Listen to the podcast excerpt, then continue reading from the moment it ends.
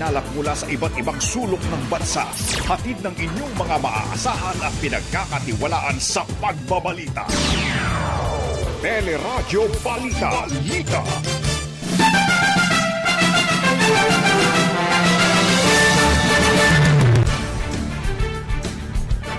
DILG nagtakda ng deadline sa pagsulod ng Cebu Province sa mandatory na pagsusuot ng face mask.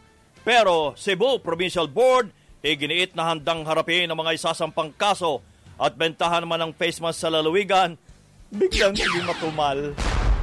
Mga kaso ng COVID-19 sa labing isang lungsod sa Metro Manila bahagyang tumaas. Mga pribadong ospital handa sa posibleng panibagong surge. Mga lumikas dahilan sa pagputok ng Bulkang Bulusan, binabantayan dahilan sa evacuee na nagpositibo naman sa COVID-19. Bayan ng Balete sa Batangas, nagdeklara naman ng public health concern dahilan sa tubig na kontaminado ng arsenic.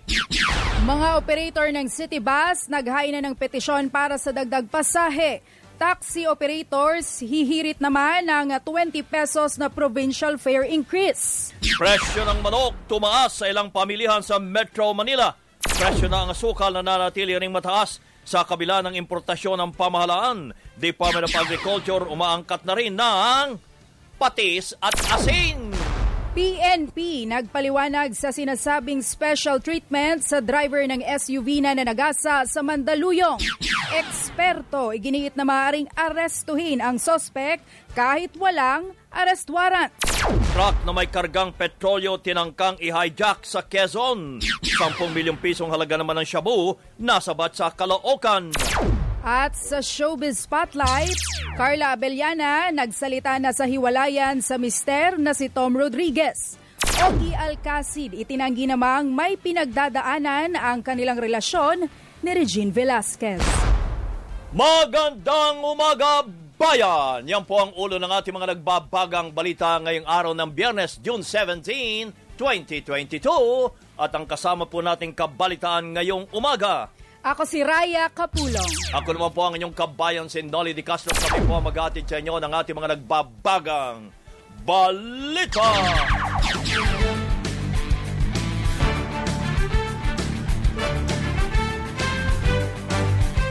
Binigyan na ng deadline ng lokal na pamahalaan uh, ng uh, Cebu Province o ang lokal na pamahalaan ng uh, Cebu Province para sumunod sa mandatory na pagsusuot ng face mask sa bansa.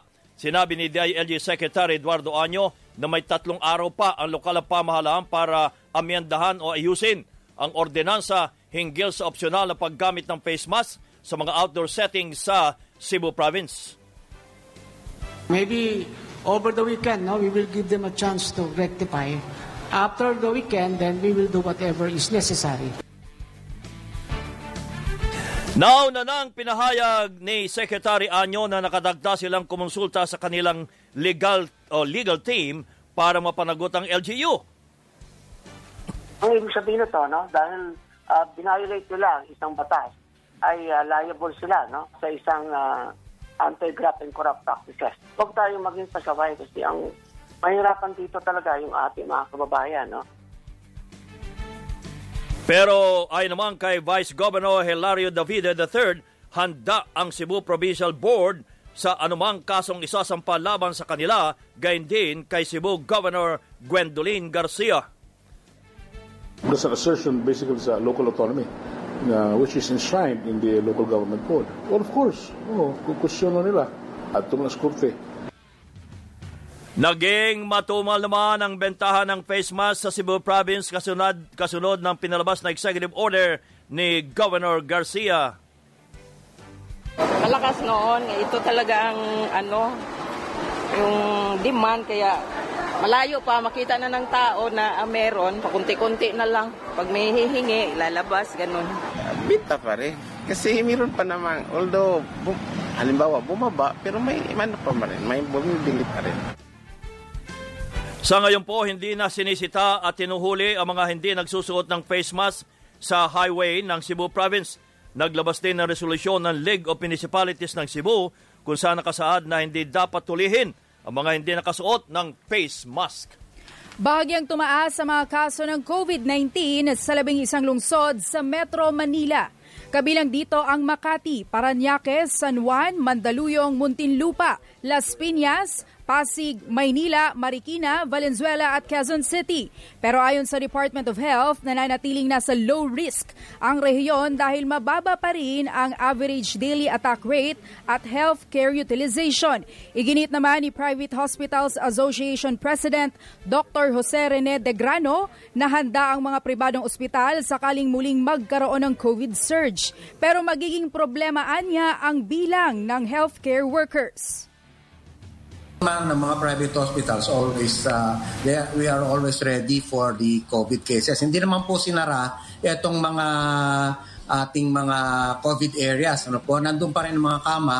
Uh, we are prepared to admit these patients. Uh, nagiging, magiging problem lang po natin is uh, kung magkaroon tayo ng marami talagang cases and then magkulang ang ating healthcare workers, especially the nurses. Ano? Yun po ang pwede nating magkaroon ng limitasyon. Ano po? Kung magkukulang ang ating mga nurses, then that, that's the only problem na napuforesee namin.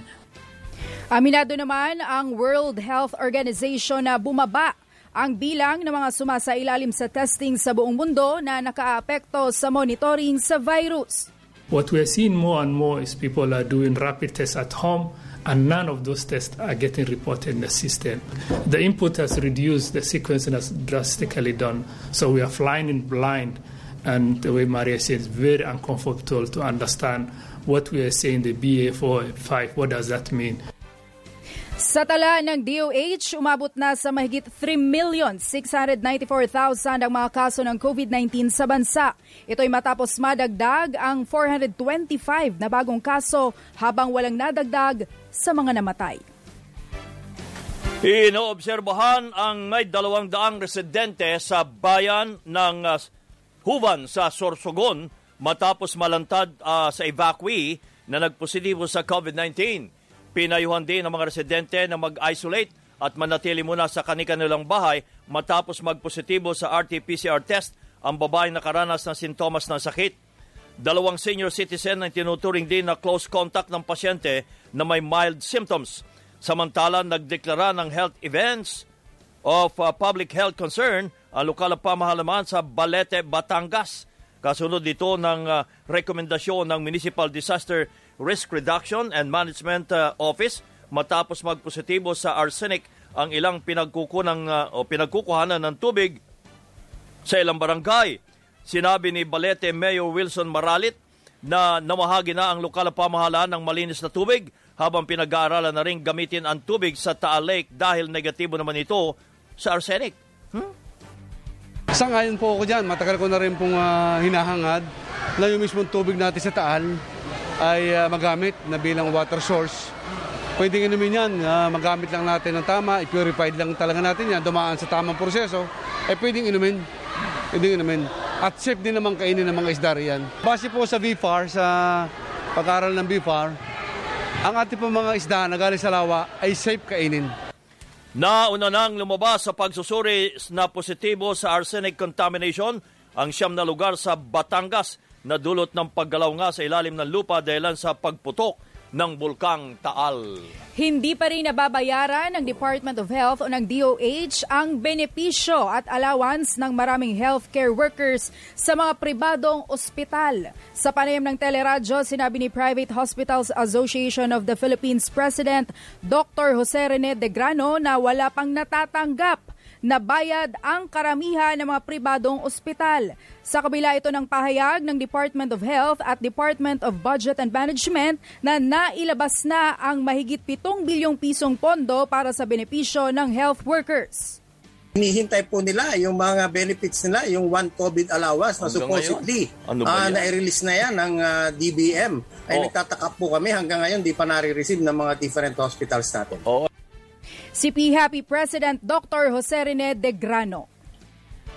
Maraming Pinoy ang lumala ang kalidad ng kanilang buhay kung ikukumpara noong nakaraang taon. Sa survey ng Social Weather Station sa SWS noong Abril, lumabas na 34% ng mga respondent ang nagsabing lumala ang kanilang kalagayan sa buhay habang 32% ang nagsabing gumanda ang pamumuhay habang 30% ang walang nagbago naman. Katumbas ito ng net gainers na minus uh, 2 na mas mataas kumpara sa minus 16 noong 2021. Nauna nang lumitaw sa survey noong Abril na mahigit 3 milyong pamilyang Pilipino ang nakaranas ng gutom sa unang kwarter ng taon. Sa naging panayam ng teleradyo, sinabi ni Ibon Foundation Research Head Rosario Guzman na responsibilidad ng pamahalaan na mayangat ang buhay ng mga mahihirap na Pilipino. Merong policy making na nakatalagang yes. saktong makakaapekto sa atin. Halimbawa na lang yung yung pagtaas ng presyo ng langis, patakaran mm. yan, pwede naman niyang higilan, ano, regula, eh, regulasyon, tapos o kaya ay alisin no, yung buwis dyan, o ayun nga, magbigay ng mas uh, karampatan at substantial na fuel subsidy. These are policies, no, mga galaw yan ng pamahalaan. At kung mahusay yung galaw, ay hindi natin mararamdaman yung paglala ng ating kalagayan. Si Ibon Foundation Research Head Rosario Guzman. Inaprubahan na rin ang aumento sa minimum wage sa Bangsamoro Autonomous Region.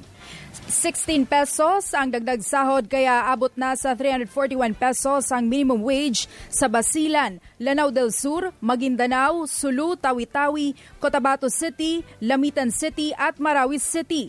Aminado ang Tripartite Wages and Productivity Board na maliit ang naprobahang aumento dahil kailangan ding isaalang-alang ang kakayahang magbayad ng mga negosyante. Ito'y dahil marami pang employers ang bumabawi pa lang mula sa pagkalugi dahil sa pandemya.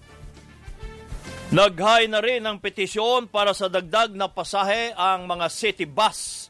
Sa panayam ng teleradyo, sinabi ni Samahang Transport Operators ng Pilipinas Managing uh, Director Juliet De Jesus na apat na piso ang hirit nilang dagdag pasahe sa unang limang kilometro ng ordinary bus habang 85 centavos sa mga susunod na kilometro. Si Aircon bus naman ay 7 piso ang dagdag sa unang kilometro at 1 peso and 20 centavos sa mga susunod na kilometro. Sana nga po kasi ang amin pong pinail is uh, immediate po kasi provisional lang po itong hinihingi namin. Din, okay. Para lang po ma-resolve agad yung paghihirap po ng mga mga operator. Plano din ng mga taxi driver na humirit ng 20 pesos na provisional fare increase. Ayon kay Philippine National Taxi Operators Association President Bong Suntay, provisional din ang increase na kanilang hinihiling para madaling ibalik sa original na 40 pesos ang flag down rate kapag bumalik sa normal ang presyohan ng petrolyo. Ipa-file pa lang po yan kasi nga ang uh, ang gusto ang usapan na ang usapan po dati eh yung regular fare increase ang hihingin pati doon sa mga succeeding meter rate o patak ng metro ay dapat uh, may mga kahilingan dati na pa, pati yon palitan. Ngayon, uh, para nga win-win situation para sa lahat, eh provisional na lang muna ang hingin. Sa Pangasinan, nanawagan din ng dagdag pasahe ang mga jeepney drivers. Sinabi ni Alliance of United Transport Organization Pangasinan President Bernard Tuliao na wala silang planong tumigil sa biyahe dahil mas gusto nilang aprobahan ay ang limang pisong dagdag na minimum sa pasahe sa jeep. O sa ngayon, ang operation dito sa probinsya ng Pangasinan, karamihan umaga dahil yun ang malakas na biyahe nila, uh, mga estudyante at iba yung mga pumunta sa palengke. So mga pagdating na mga 10 o'clock, karamihan ay eh, umuwi na dahil uh, malulugi na sila hanggang hapon. Kaya umihinto sila ng half day. Si Alliance of United Transport Organization Pangasinan President Bernard Tulyao. Hinihintay pa rin mga tricycle driver ang pangakong fuel subsidy dahil sa pagtaas ng presyo ng petrolyo. Sa Albay, malaki ang nabawa sa kita ng mga tricycle driver kaya sumasideline na sa pangangalakal para maibenta sa junk shop. Bote, mga plastic, karton, binibili ko po yan ma'am. Kahit ano pong basura ma'am na alam kong ma- may bibinta ko rin. Dinadala ko yan sa shop para may pambili kami ng bigas, ulam. Doon lang po kami nakakasurvive. Sa Quezon City, aminado ang mga tricycle driver na hindi na sapat ang kita para sa buong araw na gastos ng pamilya. Eh, yung kita namin halos Pang isang kainan lang po yan. Sana, ang gusto namin. Panggantin yung hinaing namin sa pagtaas ng pamasahe. Nauna nang inihayag ng LTFRB na ang mga lokal na pamahalaan ang dapat magsumite ng listahan ng mga tricycle driver na dapat makatanggap ng fuel subsidy. Labing tatlo at kalahating minuto na lamang bago magikawalo ng umaga, nagbabaga ang mga balita sa pagbabalik ng Teleradyo Balita.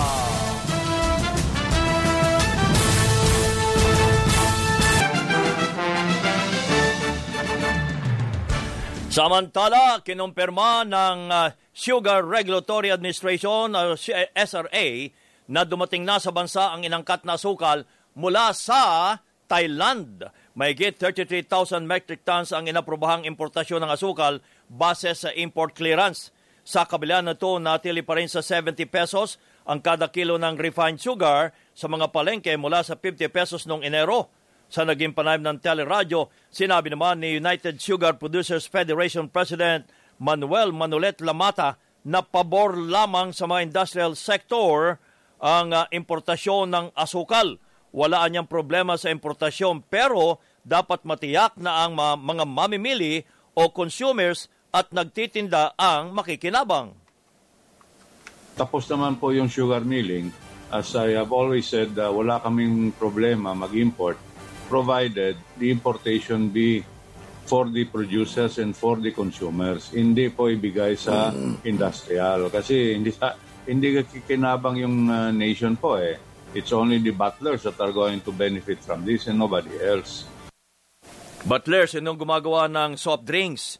Binunyag din ni Ginong Lamata na nag-aangkat na rin ang Department of Agriculture ng supply ng asin at maging ng patis. You may not know this, Vice President. Opo. Patis, pati asin. Ha? We're importing so, oy, yes. Asin? Oh, oh, oh. Ang, la- ang lapad ng ating karagatan? Yun na nga eh. Ay, grabe. Ay, grabe. Si United Sugar Producers Federation President Manuel Lamata. Sa mga mamamalengke pa lang ho, tumaas ang presyo ng manok hey. sa ilang pamilihan sa Metro Manila. Umabot na ng hanggang 200 pesos ang kada kilo ng manok matapos tumaas ang live weight price sa mga supplier. Sinabi ni Agriculture Assistant Secretary Noel Reyes na may kakulangan sa supply dahil sa mga kaso ng bird, ng uh, bird flu. May kakulangan dahil nag nag uh, nag-populate sila dahil uh, sabi nila risky dahil tumataas ang presyo ng patuka. So nag kumbaga nagbawas sila. Pero sa panayam ng teleradyo, nilinaw ni United Broiler Racers Association President Bong Inchong na walang kakulangan sa supply ng manok pero humina ang produksyon. Bunsodaan niya ito ng pagtaas ng presyo ng patuka at pag-iingat ng mga negosyante dahil sa pandemya at mataas na presyo ng petrolyo. Kulang sa timbang at uh, nag-ingat ho. Tingin ko ho kung hindi, kung normal ho yung performance, baka tama lang ho yung supply. Kanya lang ho, nagkaroon ng problema sa performance. Ay pumatong ho yun doon sa pag-iingat ng industriya. Kasi ho, hindi pa naman ho bumabalik ho yung dating uh, sigla ng ekonomiya natin. Sa palengke lang ho, ay ay talagang pareho may problema ho yung nagtitinda at saka yung producer kasi mga balita ho namin may mga tendera na ho na tumigil na muna at uh, hindi na ho nakukuha yung puhunan si Ubre President Bong Inchong. Aminado si incoming Agrarian Reform Secretary Conrado Estrella III na malabo pang mapababa sa 20 pesos kada kilo ang bigas sa ating bansa. Sinabi ni Estrella na nakipagpulong sila sa mga magsasaka at iginit ng mga ito na hindi kayang ibaba sa 10 piso ang farm gate price hanggang 14 pesos umano ang alok ng mga magsasaka kaya maaring mapababa sa 28 pesos ang kada kilo ng bigas. Posible ba ito na mapalabas natin ang farm gate price natin is uh, at least uh, what, uh, 10 pesos? Kinumpute namin yung cost sa traktor, sa ganito, yeah, yeah. sa ganyan, etc. Uh, fertilizer and all inputs, no? Hindi kaya eh. Hmm. Hindi talaga kaya. ang posible 14. Mm. Which means kung farm, farm gate price ay 14, yeah. no, mm. pagdating dun sa miller 28. at pagkatapos dun sa retailers, pwede tayo sa 28. Say it's not possible. But I, you know how technology is. At nangako din sa Australia na imbestigahan ang land dispute sa Hacienda Tinang sa Tarlac. That is one thing that I'd like to find out, get to the bottom of it. Why there are some uh, beneficiaries whose names already are in the uh, collective CLOA, but do you know hmm. that up to now they have not yet They were not yeah. able to yeah. enter the stands Uh-oh. assigned to them. In some places, I was told that uh, some of the beneficiaries were not able to enter the lands assigned to them. No? Kasi may konting uh, uh, pressure from the original landowner. Mm. Um, merong konting, you know, all those sorts of things. May harassment, ganun. And uh, that is one thing that I'd like to uh, look into also. Uh, and as much as possible, we could uh, prevent uh, uh, incidents like uh, Hacienda Tina. E naunahang pong inaresto ang siyam na po at isang magsasaka at land reform advocates dahil sa reklamo ng paninira o ng pananim sa lupain ng kooperatiba sa barangay Tinang. Pero iginit ng mga magsasaka na may karapatan sila sa lupa bilang benepisaryo na o binigay na ng Comprehensive Agrarian Reform Program noong pang 1995. Kinundina ng iba't ibang grupo ang marahas na pag-aresto sa anim na po at siyam na taong gulang na environmental advocate sa Pakil, Laguna. Sa video, makikita kung paano binitbit ng mga pulis si Vertudes Daisy Makapanpan. Pero paliwanag ni Quezon Provincial Director Joel Villanueva, inaresto si Makapanpan sa bisa ng warrant of arrest dahil sa kasong rebelyon. Kasapian niya ito sa mga rebelding umatake sa militar sa Quezon noong 2008 kung saan isang sundalo ang namatay. Meron po tayong mga witnesses na mga, pag, mga pagpatunay. Siya po yung tao yun, at isang tao na same person na binabanggit po dito sa warrant uh, of arrest. Ngayon lang po namin natapuan yung uh, itong taong to kasi uh, marami po siyang uh, uh, aliases na tinatago, mm-hmm. ginagamit na pangalan. Si Makapanpan ay dating propesor sa UP Baguio at kumontra sa pagtatayo ng mga dam sa Sierra Madre gayon din sa hydropower project sa Pakil, Laguna. May mga balita pa tayo tampok sa Teleradyo Balita.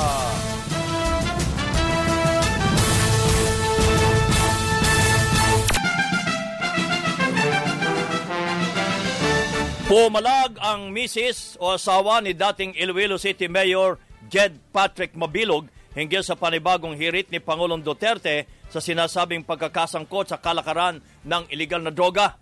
Iginit ni Marivic Mabilog na kasinungalingan ang naging pahayag ng Pangulo na anim na taon nang sa pesto pero walang naisampang kaso laban para sa kanyang asawa. Nauna nang binanggit ng Pangulo ang pangalan ni Mabilog sa kanyang talumpati sa groundworks ng uh, Metro Manila Subway Project sa Valenzuela. Nauna nang sinibak sa serbisyo si Mabilog bilang alkalde noong 2017 matapos mahatulang guilty of uh, Office of the Ombudsman sa reklamong serious dishonesty dahil sa pagsisinungaling sa kanyang uh, SAL-N. Nagsuko ng karagdagang armas sina Pilar Abra Mayor Mark Roland Somera at kapatid nitong si Vice Mayor Josefina Somera Disono Kaugnay ito ng nangyaring standoff sa pagitan ng mga pulis at security aid ng pamilya Somera noong March 29. Kabilang sa isinumite sa Cordillera Police ang isang shotgun, revolver at anim na pistola Nauna nang pinawalang bisa ang lisensya ng baril ng magkapatid dahil sa standoff matapos tumakas sa checkpoint ang kanilang mga tauhan na nauwi sa engkwentro kung saan napatay ang tauhan ni Vice Mayor na si Sandy Bermudo. Parehong natalo ang magkapatid na Somera noong nakaraang halalan. Sa Quezon, arestado ang isang lalaki na nang hijack ng oil tanker sa bayan ng Sariaya. Sa investigasyon, hinarang ng tatlong sospek ang tanker paglabas ng oil depot at tinutukan ng baril ang driver. Pinaandar ng mga sospek ang tanker at binaba ang driver sa bahagi ng barangay Castañas. Pero nagsumbong ito sa mga pulis kaya inabutan ng mga suspect habang sakay ng tanker na may kargang 1.5 million pesos na halaga ng petrolyo. Naresto ang suspect pero natakasan ng mga pulis ng dalawa pa niyang kasamahan. Sa Caloocan, 10 milyong pisong halaga ng shabu ang nasabat sa buy-bust operation. Dinampot ang babaeng target matapos bentahan ng shabu ang pulis na nagpanggap na buyer. Nakuha sa kanya ang mahigit 1,000 at 600 gramo ng shabu na nakasilid sa iba't ibang plastic bag. Inaalam pa kung sino ang supplier ng suspect. Samantala sa Maynila, Mahigit 300,000 pisong halaga ng high-grade marijuana ang nasamsam sa buy-bust operation sa Tondo. Inaresto ang lalaking target matapos mahulihan ng mahigit 20 kilo ng pinatuyong dahon ng marijuana. Sinasabing ibinabagsak ng sospek ang mga marijuana sa Tondo at iba pang lugar sa Maynila. Sa Pasay, nasabat ang 2.3 million pesos na halaga ng cocaine sa isang warehouse. Itinago sa exhaust pipe ng motorsiklo ang ilegal na droga na natuklasan naman sa parcel na ipadadala sana sa Hong Kong. Tinutugis pa rin kung sino nagpadala ng parcel na galing ng Las Piñas. Spotlight! Good morning, Miss Geniel Krishnan. Good morning! Good morning sa inyo at happy Friday, kabayan at Raya. Sa ating showbiz spotlight, nagsalita na ang actress na si Carla Abellana hinggil sa kanilang paghihiwalay ni Tom Rodriguez. Bagamat hindi idinetalye ang ugat ng hiwalayan, sinabi nito na nagsinungaling at nagtaksil sa kanyang aktor. Nagugat ang pahayag ni Carla bilang tugon sa komento sa kanyang vlog, kung saan pinayuhan nitong makipag-usap sa aktor para maayos ang relasyon sa halip, sa halip na mag-post sa social media. Samantala, itinanggi naman ni Ogie Alcacid ang usap-usapang may pinagdadaanan silang marital problem ni Regine Velasquez. Sa Twitter post ni Ogie, itinanggi nito ang chismis at sinabing going strong ang kanilang relasyon bilang mag-asawa at mahal na mahal nila ang isa't isa. Nakatakdang ipagdiwang ni Naogi at Regine ang kanilang ikalabing dalawang anibersaryo bilang mag-asawa sa Disyembre. Para sa Showbiz Spotlight, ako si Gino Krishnan. Balik sa inyo, kabayan. Tinatanong dito, umiyak din daw ba yung lalaki ng kasal ni Carla? Ay, kabaya, hindi natin alam kung meron ng pahayag si Tom. Umiyak siya? Ang Hindi, nung kinasal, si umiyak siya. So, may- umiyak siya nung kinasal? Oo, oo, oo, kabayan. Kasama Ah, siya sa din. compilation. Ah! Ah, ganun pala yun.